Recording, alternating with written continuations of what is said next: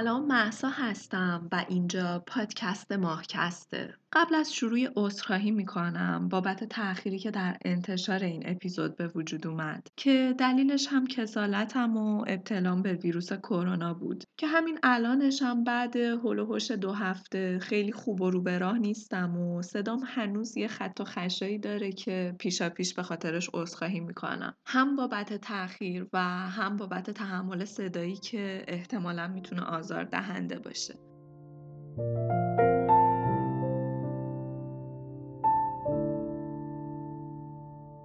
ما در این اپیزود قراره یه مروری بر داستان فرگشت داروین داشته باشیم و به بررسی مهمترین عاملی بپردازیم که چرخدنده های حیات رو برای ساخت موجودی پیچیده به نام انسان به حرکت درآورد. عاملی به نام گونهگونی و تنوع این در حالیه که ما انسانها امروز توانایی دستکاری ژنهامون رو داریم. کاری که به جرأت می‌تونیم بگیم هیچ کدوم از گونه های موجود در طبیعت قادر به انجامش نیستن. خیلی برامون غرور آفرینه و البته خیلی هم هیجان انگیز. لقب اولین گونه ای از حیات که توانایی دستکاری کدهای ژنتیکی خودش رو داره. اما برخلاف تمام زیبایی این نقاب هوشمندی شاید ما با این کار داریم مهمترین عامل حفظ و تداوم حیات خودمون رو نابود می‌کنیم و گونه خودمون رو در معرض انقراض و خطر قرار میدیم. ما در این اپیزود قرار یه جورایی به بررسی عواقب دخالت ها و دستکاری هامون بپردازیم. پس امیدوارم که تا پایان همراه هم باشید.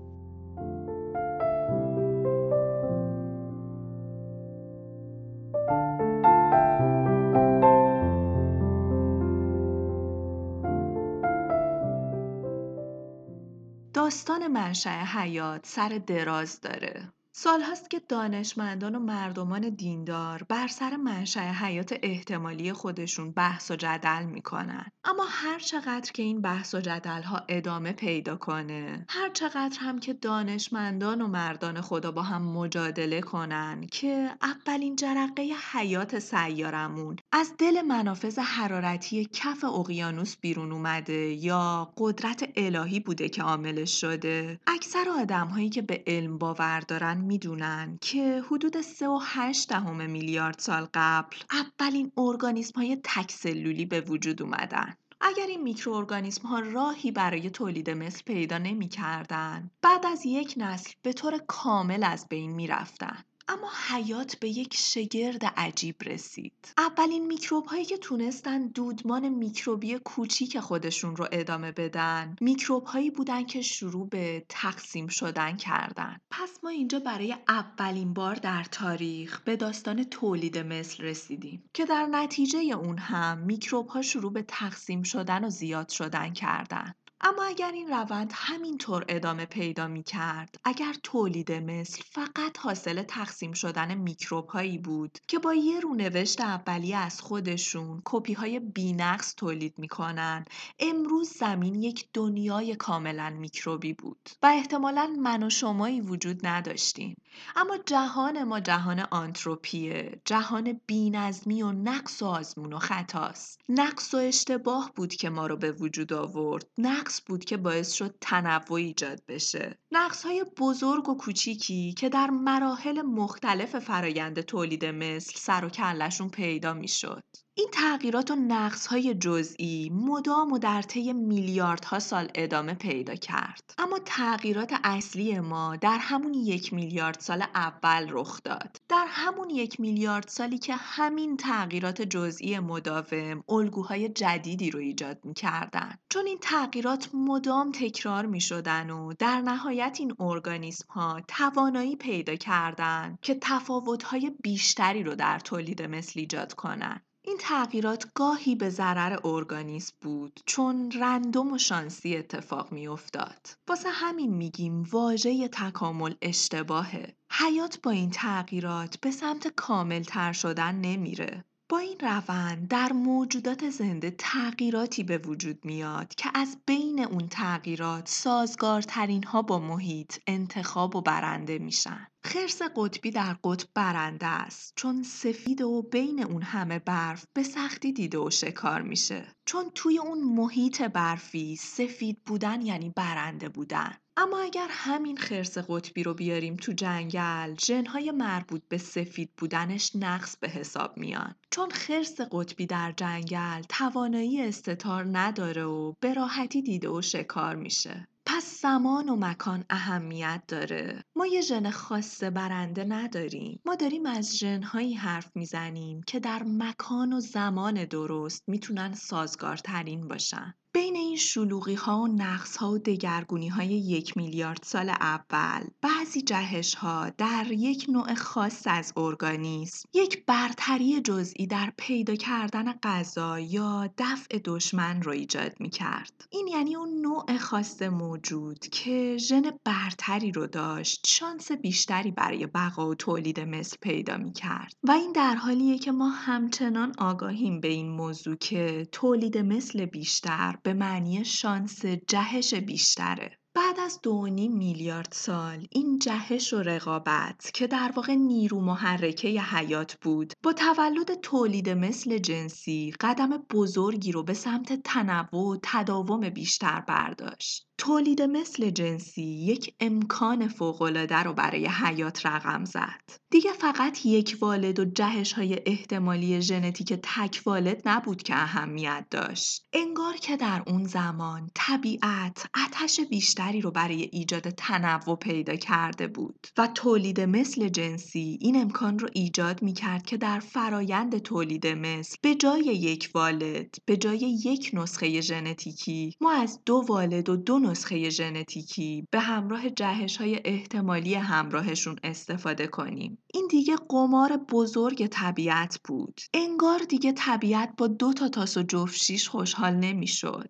اون هر چی که تاس داشت گذاشت وسط و همه رو خوب با هم مخلوط کرد تا احتمالات پیچیده و عجیبی براش رقم بخوره. این فرایند شگفتانگیز یعنی فرایند تولید مثل جنسی نقطه عطف تاریخ حیاته. جوری که حدود 530 میلیون سال قبل ما را به تنوعهای غیر قابل باوری رسوند. عددها متفاوتن. مقاله ها اعداد متفاوتی رو به همون نشون میدن. اما من یه حد وسطی رو انتخاب می‌کنم و اعلام می‌کنم که حدود 300 میلیون سال قبل بعضی از انواع موجودات آبزی شروع به خزیدن به سمت خشکی کردن. هرچند که امروز حتی شک و شبهه وجود داره سر اینکه زندگی و حیات از آب شروع شده یا نه. این امکان وجود داره که زندگی از دل خشکی و از لای گلولایی بیرون اومده باشه. اما به هر حال ما داریم با رایج ترین و غیر رادیکال ترین حال و هوای ممکن پیش میریم. شاید یه روزی در یک اپیزود ویژه آغاز حیات همه احتمالات و داستانها رو تعریف کنم. اما اون چه که در این اپیزود بهش نیاز داریم اینه که حدود 300 هزار سال قبل برخی از پستانداران به نام هوموسیپین ها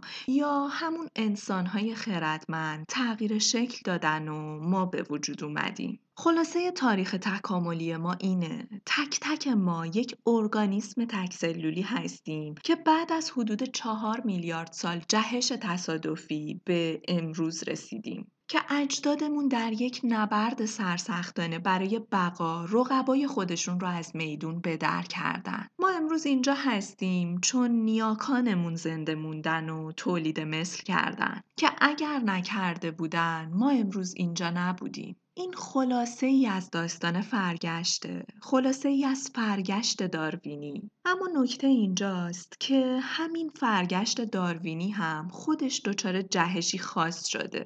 جهشی که باعث میشه از اینجا به بعد داستان بخش زیادی از جهش های ما تصادفی نباشه. بلکه حاصل کار و دخالت خودمون باشه. از اینجا به بعد داستان دیگه انتخاب ما انتخاب طبیعی نیست. اصلا دیگه طبیعت نیست که تصمیم گیرنده و انتخاب کننده است. بلکه این ماییم که تصمیم می‌گیریم مسیر فرگشتمون به کجا ختم شه. از اینجا به بعد گونه ما با دستکاری ژنتیکی انسانهای آینده متفاوت از من و شمای امروز کنترل روند فرگشت رو در دست می‌گیره. به عبارت دیگه ما امروز در حال حک کردن کدهای حیات خودمون هستیم.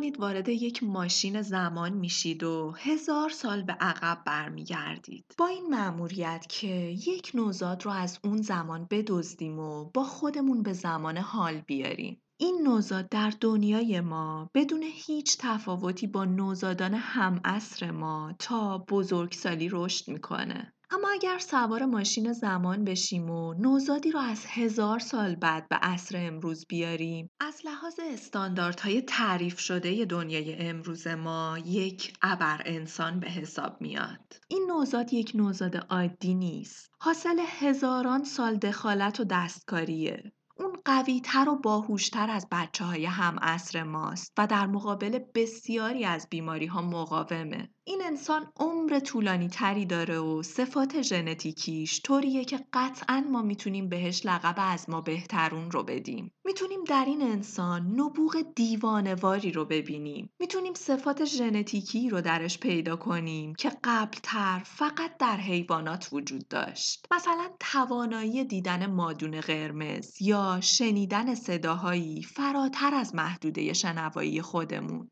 فرزندان ما روزی وارد یک کلینیک تولید مثل مصنوعی میشن تا تخمک ها و اسپرم های خودشون رو به صورت مصنوعی با هم ادغام کنن. این اجتناب ناپذیره چون همین امروز هم ما همه ابزارهای لازم برای دستکاری ساختار ژنتیکی گونه خودمون رو در اختیار داریم. پس تصور اینکه نوزادان هزار سال آینده بسیار متفاوت تر از نوزادان هم عصر خودمون هستند تصور غلطی نیست. قانون مور یک قانون بسیار مهمه اما همه باهاش آشنایی ندارن. قانونی که بهمون میگه قدرت پردازش کامپیوترها هر دو سال دو برابر میشه. شاید کمی خطرناک به نظر بیاد ولی ما به عنوان گونه انسان همه پیامدهاش رو پذیرفتیم. اما نکتم چیه؟ نکتم اینه که قانون مور به صورت واضح و مشخصی در زیست شناسی هم وجود داره. ما با سرعتی باور نکردنی در علم زیست شناسی در حال پیشرفت هستیم. این شاید هیچ وقت به صورت علنی گفته نشده اما نکته اینجاست که ما می‌دونیم که وراست جادو نیست بلکه یک رمزه. رمزی که حداقل تا حدود زیادی برای گونه ما قابل فهم و رمزگشایی شده. رمزی که قابل فهمه، قابل خانشه، قابل بازنویسی و قابل نفوذه. نتیجه این ماجرا همینه که ما به زودی در این رابطه از خودمون توقعات زیادی پیدا می‌کنیم. برای شروع هم از تکنیک ساده‌ای مثل IVF که امروز به شدت دم دستی و رایجه نه برای حذف بیماری های ژنتیکی و انتخاب جنسیت فرزندمون که برای گزینش و دستکاری ژنتیک فرزندمون استفاده می‌کنیم. یه روزی شما داری با گوشی موبایلت حرف می‌زنی و یکی در حال خون گرفتن ازته. دقیقا شبیه به خونی که موقع آزمایش خون ازت گرفته میشه. این خون میره تو آزمایشگاه تبدیل به سلول های بنیادی میشه. بعد از اون هم به سلول جنسی مثل تخمک تغییر داده میشه. این یعنی ما دیگه سلول جنسی یعنی اسپرم یا تخمک رو از فرد نمی‌گیریم. ما اسپرم و تخمک رو از طریق سلول های خونی یا پوستی برای خودمون می‌سازیم. هرچند که خب واقعا نیازی به ساخت اسپرم نداریم چون معمولا این تخمکه که هزار تا ناز و ادا و مکافات داره. اگه یه روزی این فرایند برای انسان بی خطر باشه زنانی که اقدام به لقاح مصنوعی می‌کنن دیگه محدودیت ندارن. دیگه نه ده پونزده تا بلکه به راحتی صدها تخمک در طرحها و رنگهای مختلف در اختیارشون قرار می‌گیره. بعد از اون هم تمام کاری که باید انجام بدن انتخابه.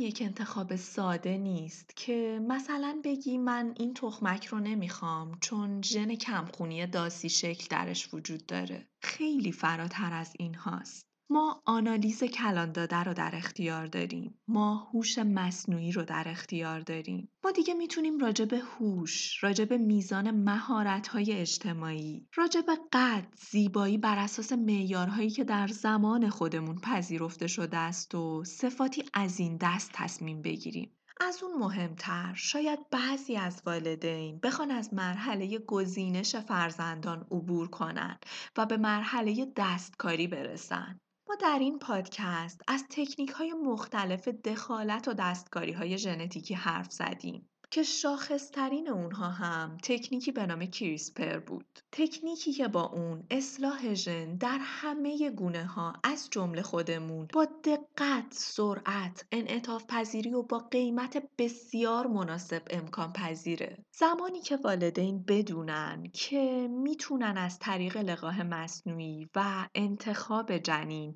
ریسک بسیاری از بیماری های ژنتیکی رو از ژنوم فرزندشون حذف کنن و در عین حال صفات ژنتیکی رو مثل هوش بالاتر برونگرایی و همدلی بیشتر رو برای فرزندشون انتخاب کنن.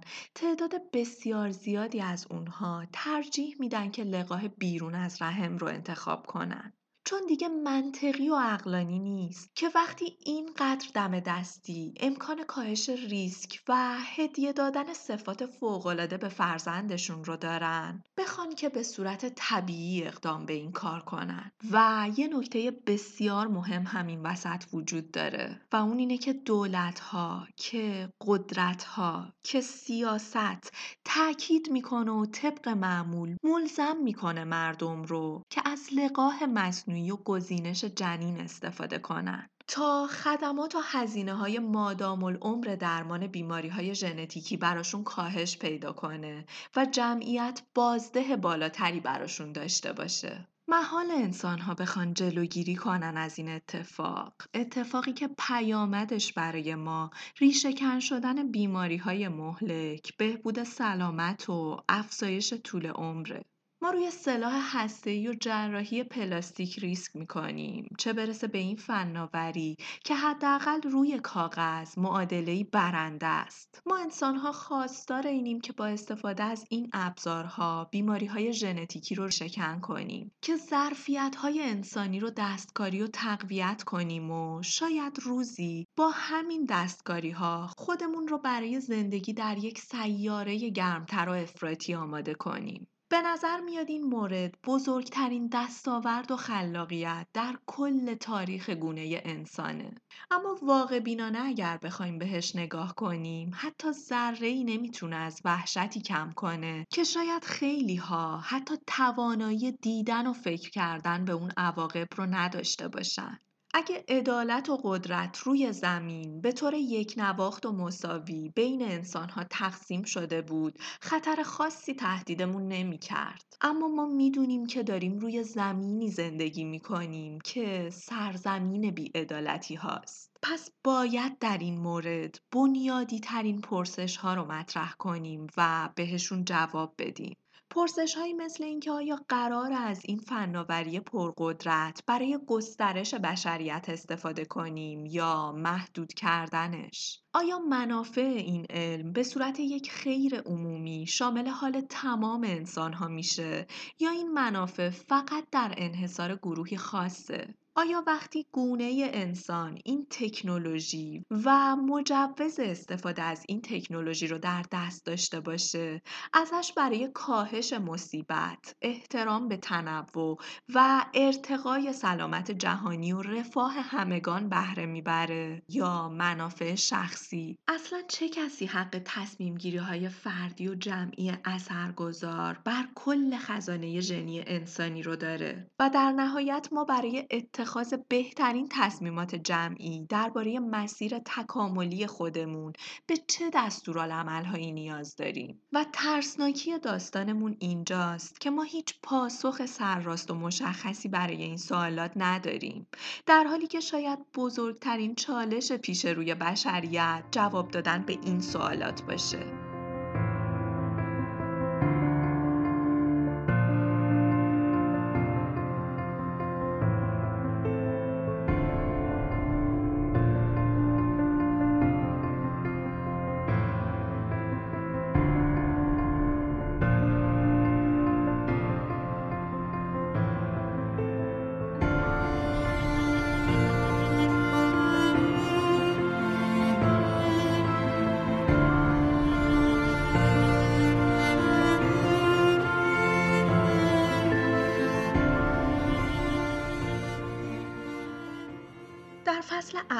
ماهکست بود که با سر فرانسیس گالتون آشناتون کردم پسر عموی داروین. کسی که از گذاران داستان بهسازی و اصلاح نژادی بود.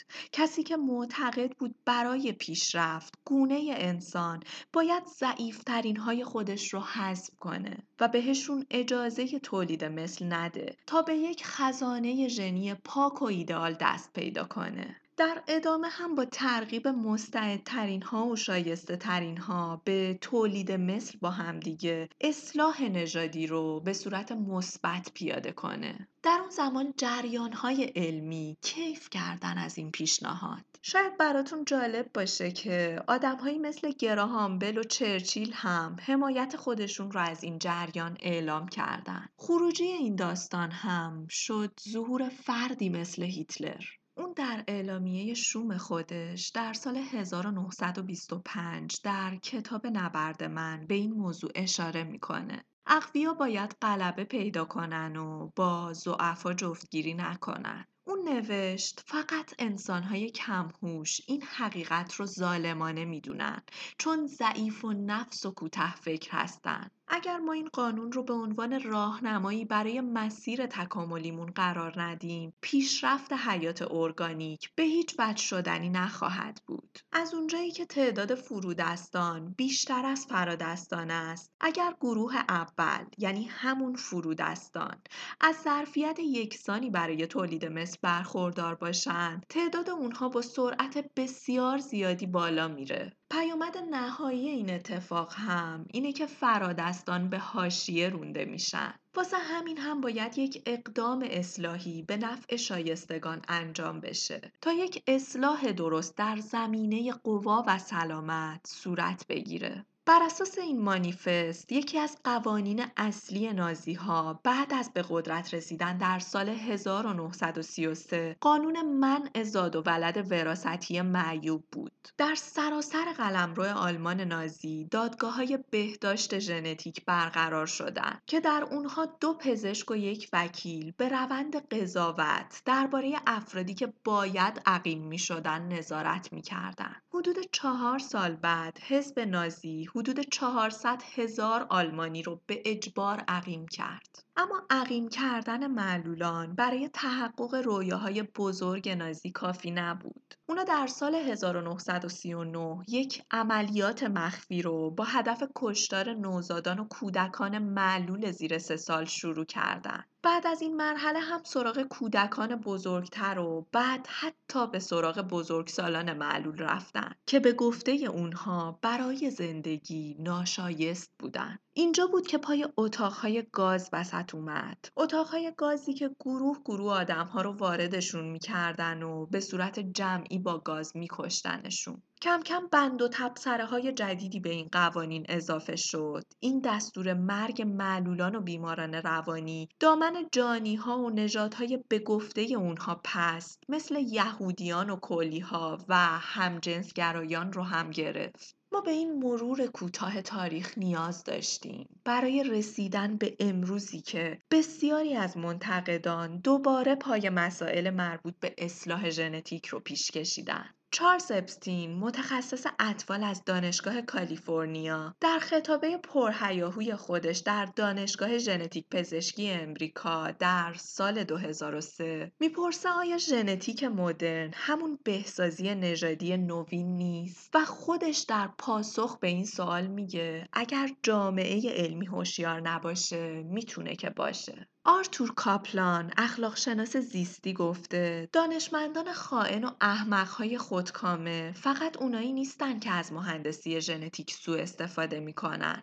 من و شما هم هستیم. نه به این خاطر که انسانهای شروری هستیم بلکه به این خاطر که می‌خوایم خوبی کنیم. در دنیایی که رقابت در اون حرف اول رو می‌زنه قابل درکه که والدین خواهان تمام مزایا و برتری ها برای فرزند خودشون باشن. بهسازی نژادی از رگ گردن به همون نزدیک تره چون والدین نگران سر و دست میشکونن تا جزو اولین هایی باشن که دردونشون بهترین ژنها رو داشته باشه. واقع بینانه هم اگر بخوایم به این ماجرا نگاه کنیم بین بهسازی نژادی قرن 19 و نیمه اول قرن بیستم و مسیری که امروز شروعش کردیم تفاوت زیادی وجود نداره. در هر دو مورد در رابطه با عقیم کردن اجباری در اون دوران و یا عدم انتخاب یک جنین در محیط آزمایشگاه برای رشد در رحم و تجربه زیستن بر اساس نشونه های ژنتیکی و علوم ژنتیک پیش میره که این علم در مراحل ابتدایی خودشه و گاهی حتی در رابطه با صحت و اعتبار اون تردیدهای زیادی وجود داره. در هر دو مورد دانشمندان و مقامات دولتی در جستجوی ایجاد توازنی بین آزادی فردی در تولید مثل و اهداف سیاسی اجتماعی کلی تر هستند. در هر دو مورد کودکان احتمالی آینده از فرصت تولد و شانس زندگی محروم میشن. در هر دو مورد جوامع و افراد در رابطه با تعیین ارزش زندگی تصمیمات متعصبانه فرهنگی اما برگشت ناپذیر می‌گیرن. و همه این تشابهات می‌تونه برامون یک هشدار جدی باشه.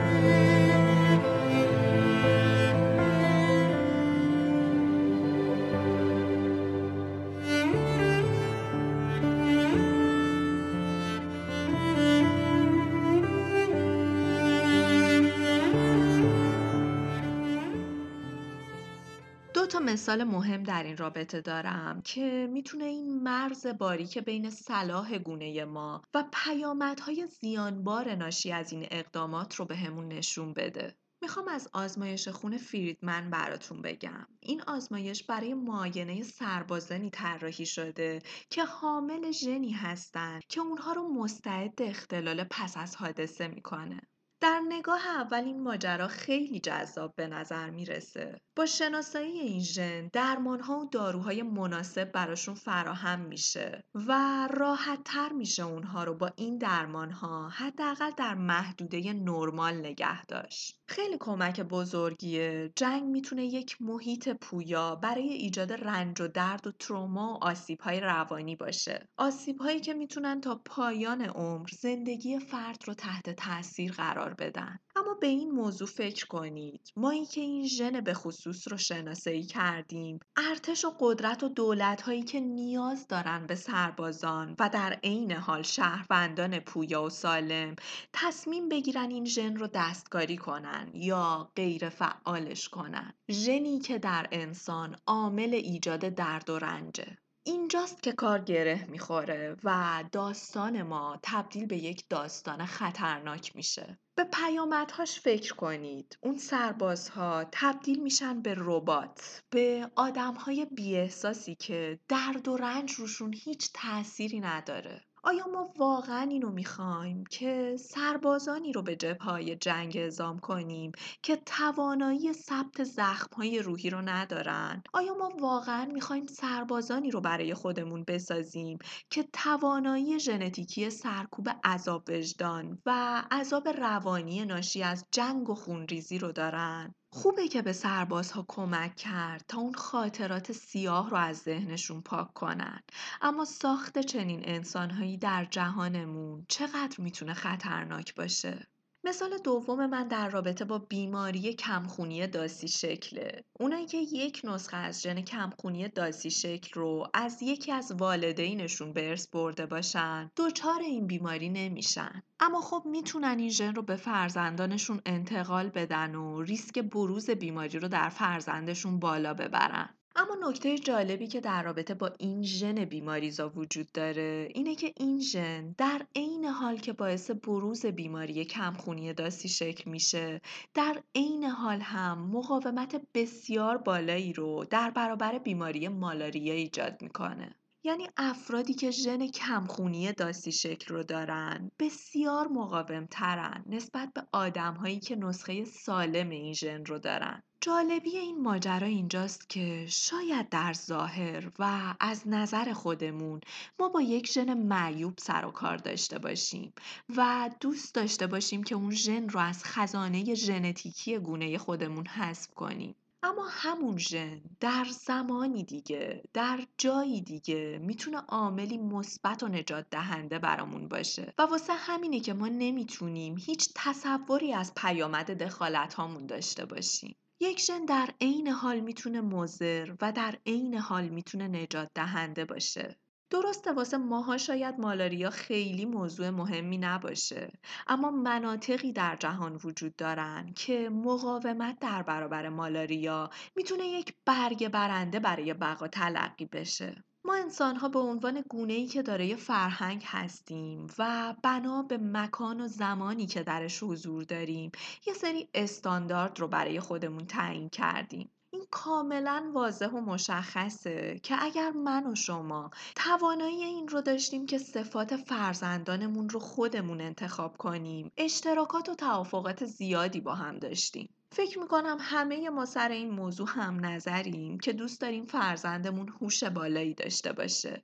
بنا به سلایق و استانداردهای امروز قد بلند جزو ویژگی های برتر حساب میشه. زیبایی، همدلی اجتماعی، شاد بودن، با استعداد بودن، اینا ویژگی هایی هستن که قطعا انتخاب می‌شدن و قطعا هم که ما بیماری ها و رنج ها رو از ژنتیک فرزندمون حذف می‌کنیم و سلامتی و کامیابی رو در ژنومش ثبت می‌کنیم. همه این اقدامات به نظر جهانی رو می‌سازه که یک آرمان شهر ژنتیکیه. اما یه نکته خیلی مهم این وسط وجود داره. دستکاری های ژنتیکی این قدرت انتخاب صفات بعد از گذشت زمان و مداوم تکرار شدن یک ژنتیک جمعی یک نواخت رو برامون می‌سازه.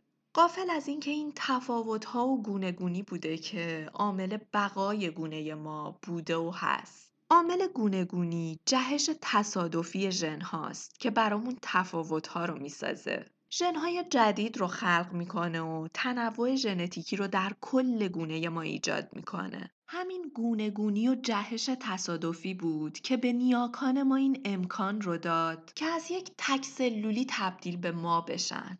گونهگونی و تنوع بود که باعث شد گونه های ناسازگار منقرض بشن و گونه هایی که سازگاری دارن و به اصطلاح اسلح تر هستن رشد کنن و زیاد بشن. این عملکرد طبیعت به نظر بیرحمانه میاد اما کاملا بیطرفانه است شرایط و محیط پیرامون موجودات زنده دائما در حال تغییره و موجودات در حال تکامل هیچ درکی از این موضوع ندارن امکان نداره اونا بفهمن که در شرایط پیش رو کدوم جنها به نفع یا علیهشون عمل می‌کنه. اگه به میمونهای بالای درخت حق انتخاب می‌دادیم قطعا مهارت و سرعت بیشتری رو در بالا رفتن از درخت درخواست می‌کردن و قطعا همین میمونها به اون گروه از دوستاشون که به جای تلاش برای بیشتر بالا رفتن به سمت پایین درخت حرکت می‌کردن و زندگی روی زمین رو انتخاب کردن به چشم یه مشت احمق نگاه می‌کردن یه مشت احمقی که خودشون رو در معرض خطر قرار دادن.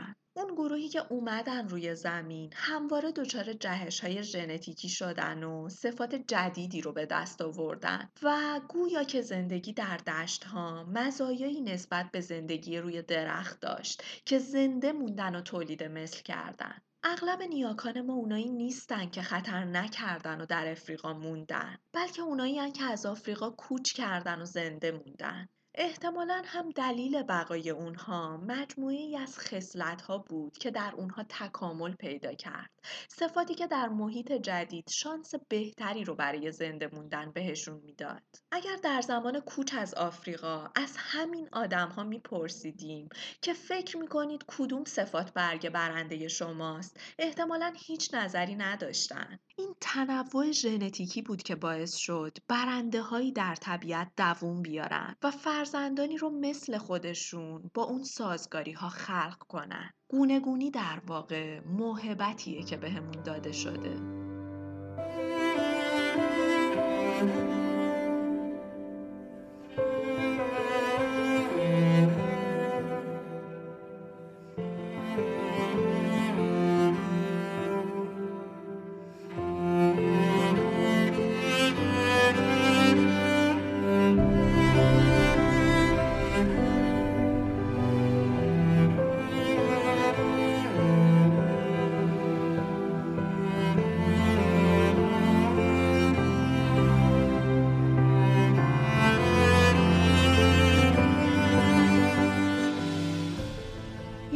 مطالعه جدید در استرالیا روی سوابق انتخاب زنان از بین اسپرم های اهدایی نشون داد که زنان اهدا کننده های تحصیل کرده درونگرا و دارای ذهن تحلیلی رو به اهدا کننده های کمتر تحصیل کرده برونگرا و کمتر اهل حساب و کتاب ترجیح میدن. اگر والدین حق انتخاب داشته باشن قطعا کودکانی باهوشتر، قد بلندتر، مهربونتر و خوشقیافه رو می‌خوان چون این خصلت ها در دنیای امروز برتری به حساب میاد. اما این در حالیه که هر کدوم از این خصلت ها نتیجه تعصبات فرهنگی ماست.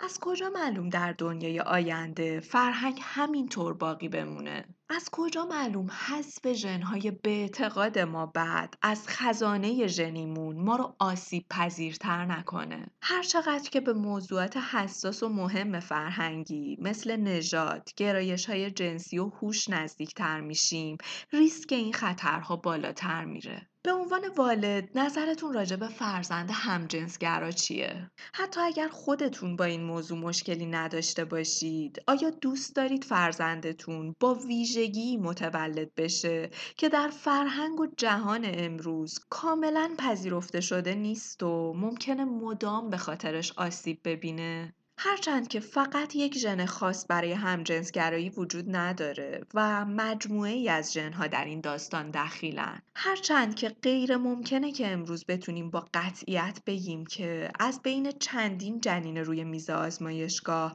که منتظرن در رحم مادر قرار بگیرن و زندگی رو تجربه کنن. کدومشون قطعا هم جنسگرا میشه؟ اما این مربوط به امروزه. ما به زودی می‌تونیم با قطعیت راجع به این موضوعات حرف بزنیم. همین مسئله در رابطه با رنگ پوست هم صدق می‌کنه. در مطالعه‌ای که در سال 2018 پژوهشگران دانشگاه پنسیلوانیا انجامش دادن معلوم شد هشت ژن مشخص روی رنگدونه های پوست افراد تأثیر گذارن. علاوه بر این مشخص شد یک تک جهش ژنی به نام SLC24A5 عامل ایجاد خصلتیه که بهش سفید پوستی میگیم. ما دیگه به راحتی می‌تونیم رنگ پوست فرزندانمون رو هم پیش بینی، انتخاب و یا دستکاری کنیم. موضوع ما دیگه تلاش برای کشف و دستیابی به تکنولوژی نیست. همه چیز برای ما فراهمه. مسئله فقط زمانه. زمانی که بهمون به اجازه بده همه آدم ها به این امکانات دسترسی پیدا کنن و به جای طبیعت خودشون انتخاب کنن و تصمیم بگیرن. اما دوباره می‌خوایم برسیم به نکته مهم این اپیزود و اونم اینه که انتخاب هایی از این دست باعث کاهش گونگونی و تنوع در انسان ها میشه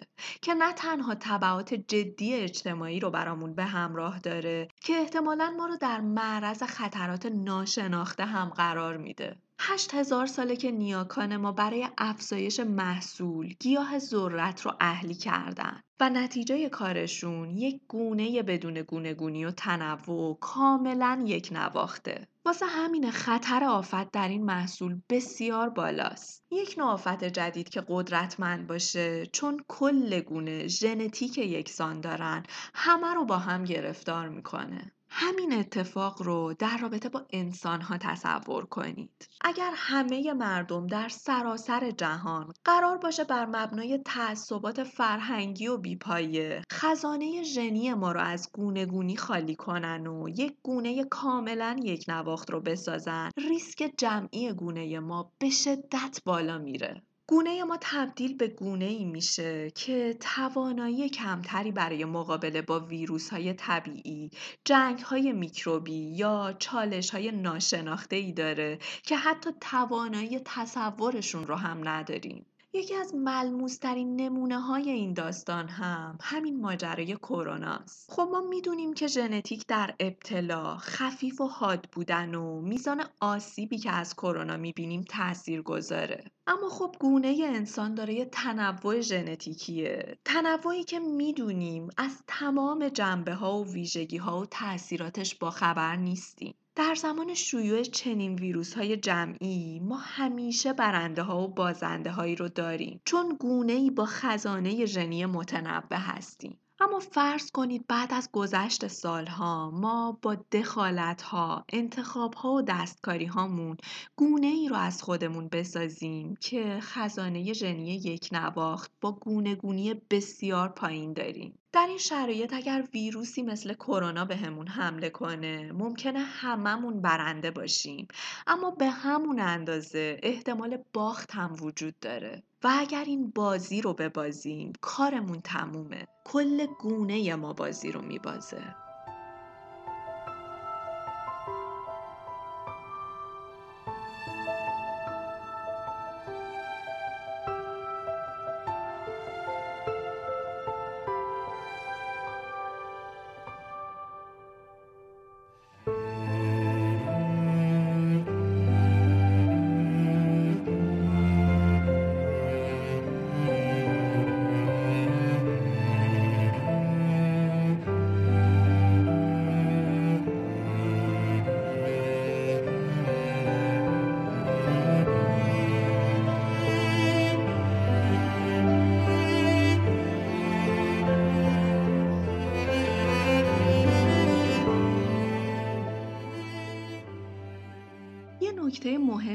وجود داره و می‌خوام باهاش این اپیزود رو به پایان برسونم تاثیر موسیقی روی کودکان مبتلا به اوتیسمه مطالعات و تحقیقات زیادی نشون دادن که موسیقی تاثیر شگفت انگیزی رو روی مغز کودکان مبتلا به این بیماری می‌ذاره. باعث میشه رفتارهای منسجمتری داشته باشن و از آشفتگی حالشون کم بشه. حالا سوال مهم اینه که واقعا موسیقی چه تأثیری می‌تونه روی این بچه ها داشته باشه؟ اونا موسیقی رو چطور درک می‌کنن؟ آیا موسیقی برای اونها به صورت متفاوتی درک میشه؟ به صورت متفاوتی درک میشه که می‌تونه چنین تاثیرات بنیادی روشون بذاره ماها هیچ چیزی از این موضوع نمی‌دونیم نمی‌دونیم چون یک محدودیت جدی برامون وجود داره. این محدودیت هم اینه که به عنوان موجوداتی خداگاه فقط توانایی درک شخصی خودمون رو داریم. ما برای درک خداگاهی شخص دیگه باید از محدوده خداگاه خودمون خارج بشیم و در محدوده خداگاه شخص دیگه ای وارد بشیم که این محاله. ما در صورتی می‌تونیم خداگاهی موجود دیگه ای رو درک کنیم و جهان رو با نگاه اون موجود تجربه کنیم که به جای اون موجود زندگی کنیم. پس ما به عنوان انسانهای عادی هیچ درکی از درک و جهانبینی کودکان مبتلا به اوتیسم نداریم. ما هیچ ایده ای نمی‌تونیم داشته باشیم. از اینکه این کودکان موسیقی رو چطور درک می‌کنن؟ که چنین تاثیر عمیقی روشون می‌ذاره و می‌تونه زندگی منسجم و بدور از آشفتگی براشون بسازه. ما در این اپیزود از تفاوت‌ها حرف زدیم که تفاوت‌ها برگ برنده روند تکاملن.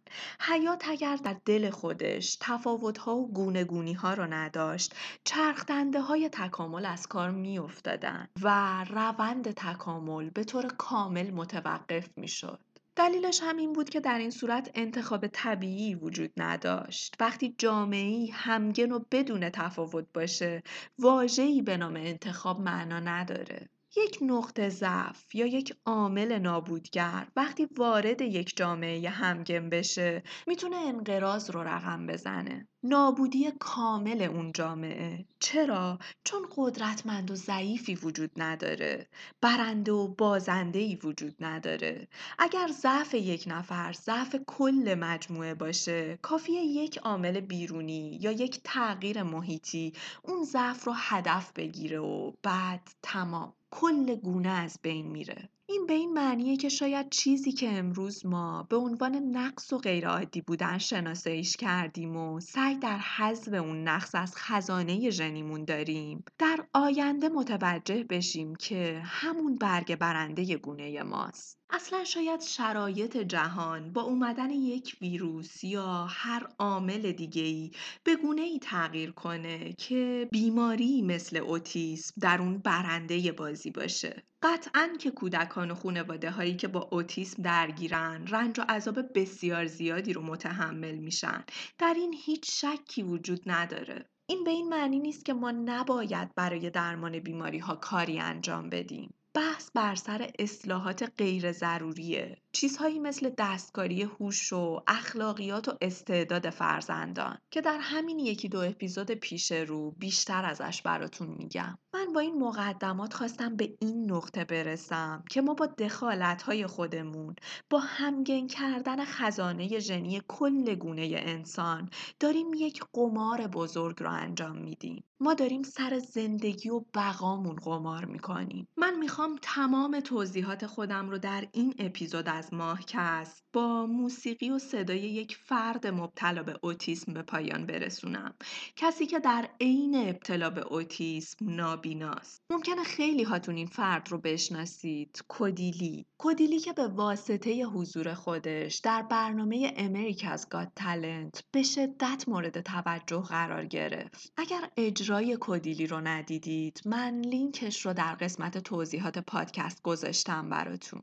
تماشاش کنید. حیرت انگیزه که این فرد زمانی که روی صحنه میاد به نظر تمام ما آدم های عادی که دلیل عادی تلقی شدنمون فقط ازدیاد ژنهامون در خزانه ژنیه و به همین علت هم فردی مثل کدیلی برامون خاص به حساب میاد چون شبیه به ما نیست. وقتی راه رفتنش رو روی صحنه می‌بینیم وقتی ناتوانیش رو در درست ادا کردن کلمات می‌بینیم به صورت دیفالت توقعاتمون رو پایین میاریم. انتظار نداریم از آدمی که حتی نمی‌تونه کلمات رو درست ادا کنه یک شاهکار موسیقیایی بشنویم. اما شگفتی این صحنه اونجاییه که کودیلی به کمک مادرش پشت پیانو قرار می‌گیره و به محض اینکه این اتفاق افتاد انگاری دکمه تعویز شخصیت درش زده میشه. کودیلی از فردی که مبتلا به اوتیسم و نابیناست که حتی در تکلم عادی خودش ناتوانه تبدیل میشه به یک پیانیست کاملا حرفه‌ای.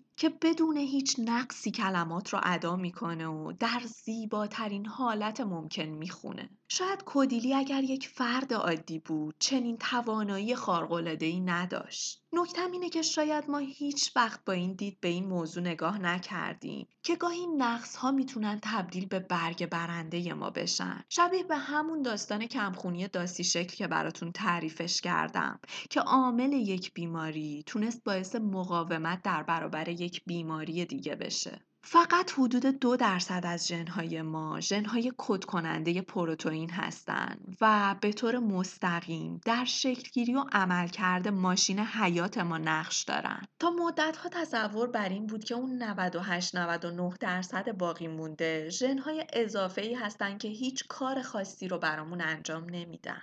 اما زمان گذشت. زمان گذشت و فهمیدیم موضوع اینقدرها هم سطحی و سرراست نیست. هنوز خیلی مونده تا بخوایم به رمز و راز و پیچیدگی کتاب حیاتمون پی ببریم و خیلی زوده. به نظرم خیلی زوده به عنوان گونه ای که موفق شدیم کدهای حیات خودمون رو مطالعه کنیم. بخوایم با اطلاعات ناقص دستکاریشون کنیم. بخوایم با اطلاعات ناقص پا تو کفش طبیعت کنیم و خودمون رو جایگزینش کنیم. ما تا به امروز نقش خدا رو مال خودمون کردیم. اما به نظرم پا تو کفش طبیعت تربیت کردن شبیه به راه رفتن رو لبه تیغه و به مراتب خطرناکتر من این اپیزود رو با صدا و نواختن کدیلی به پایان میرسونم. بشنوید و به این موضوع فکر کنید که چقدر برداشت ما از نقص ها ناشی از تعصبات فرهنگی مونه.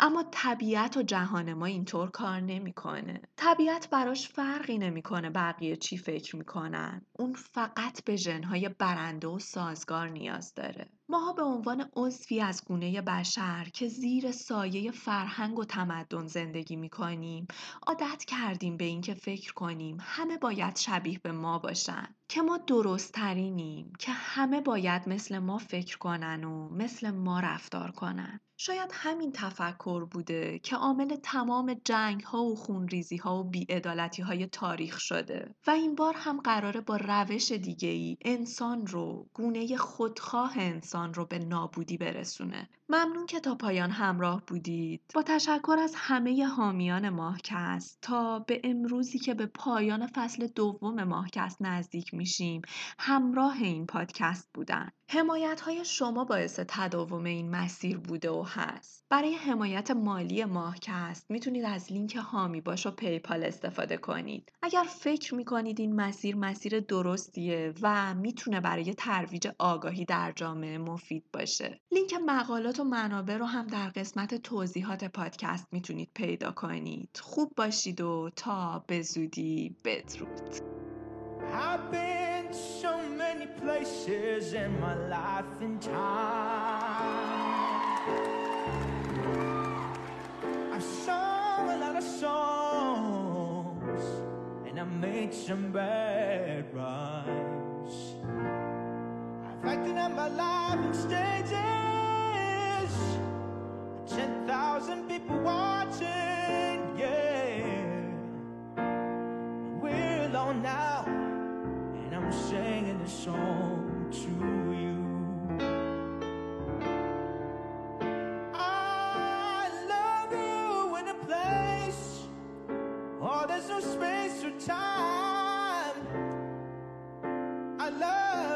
My life.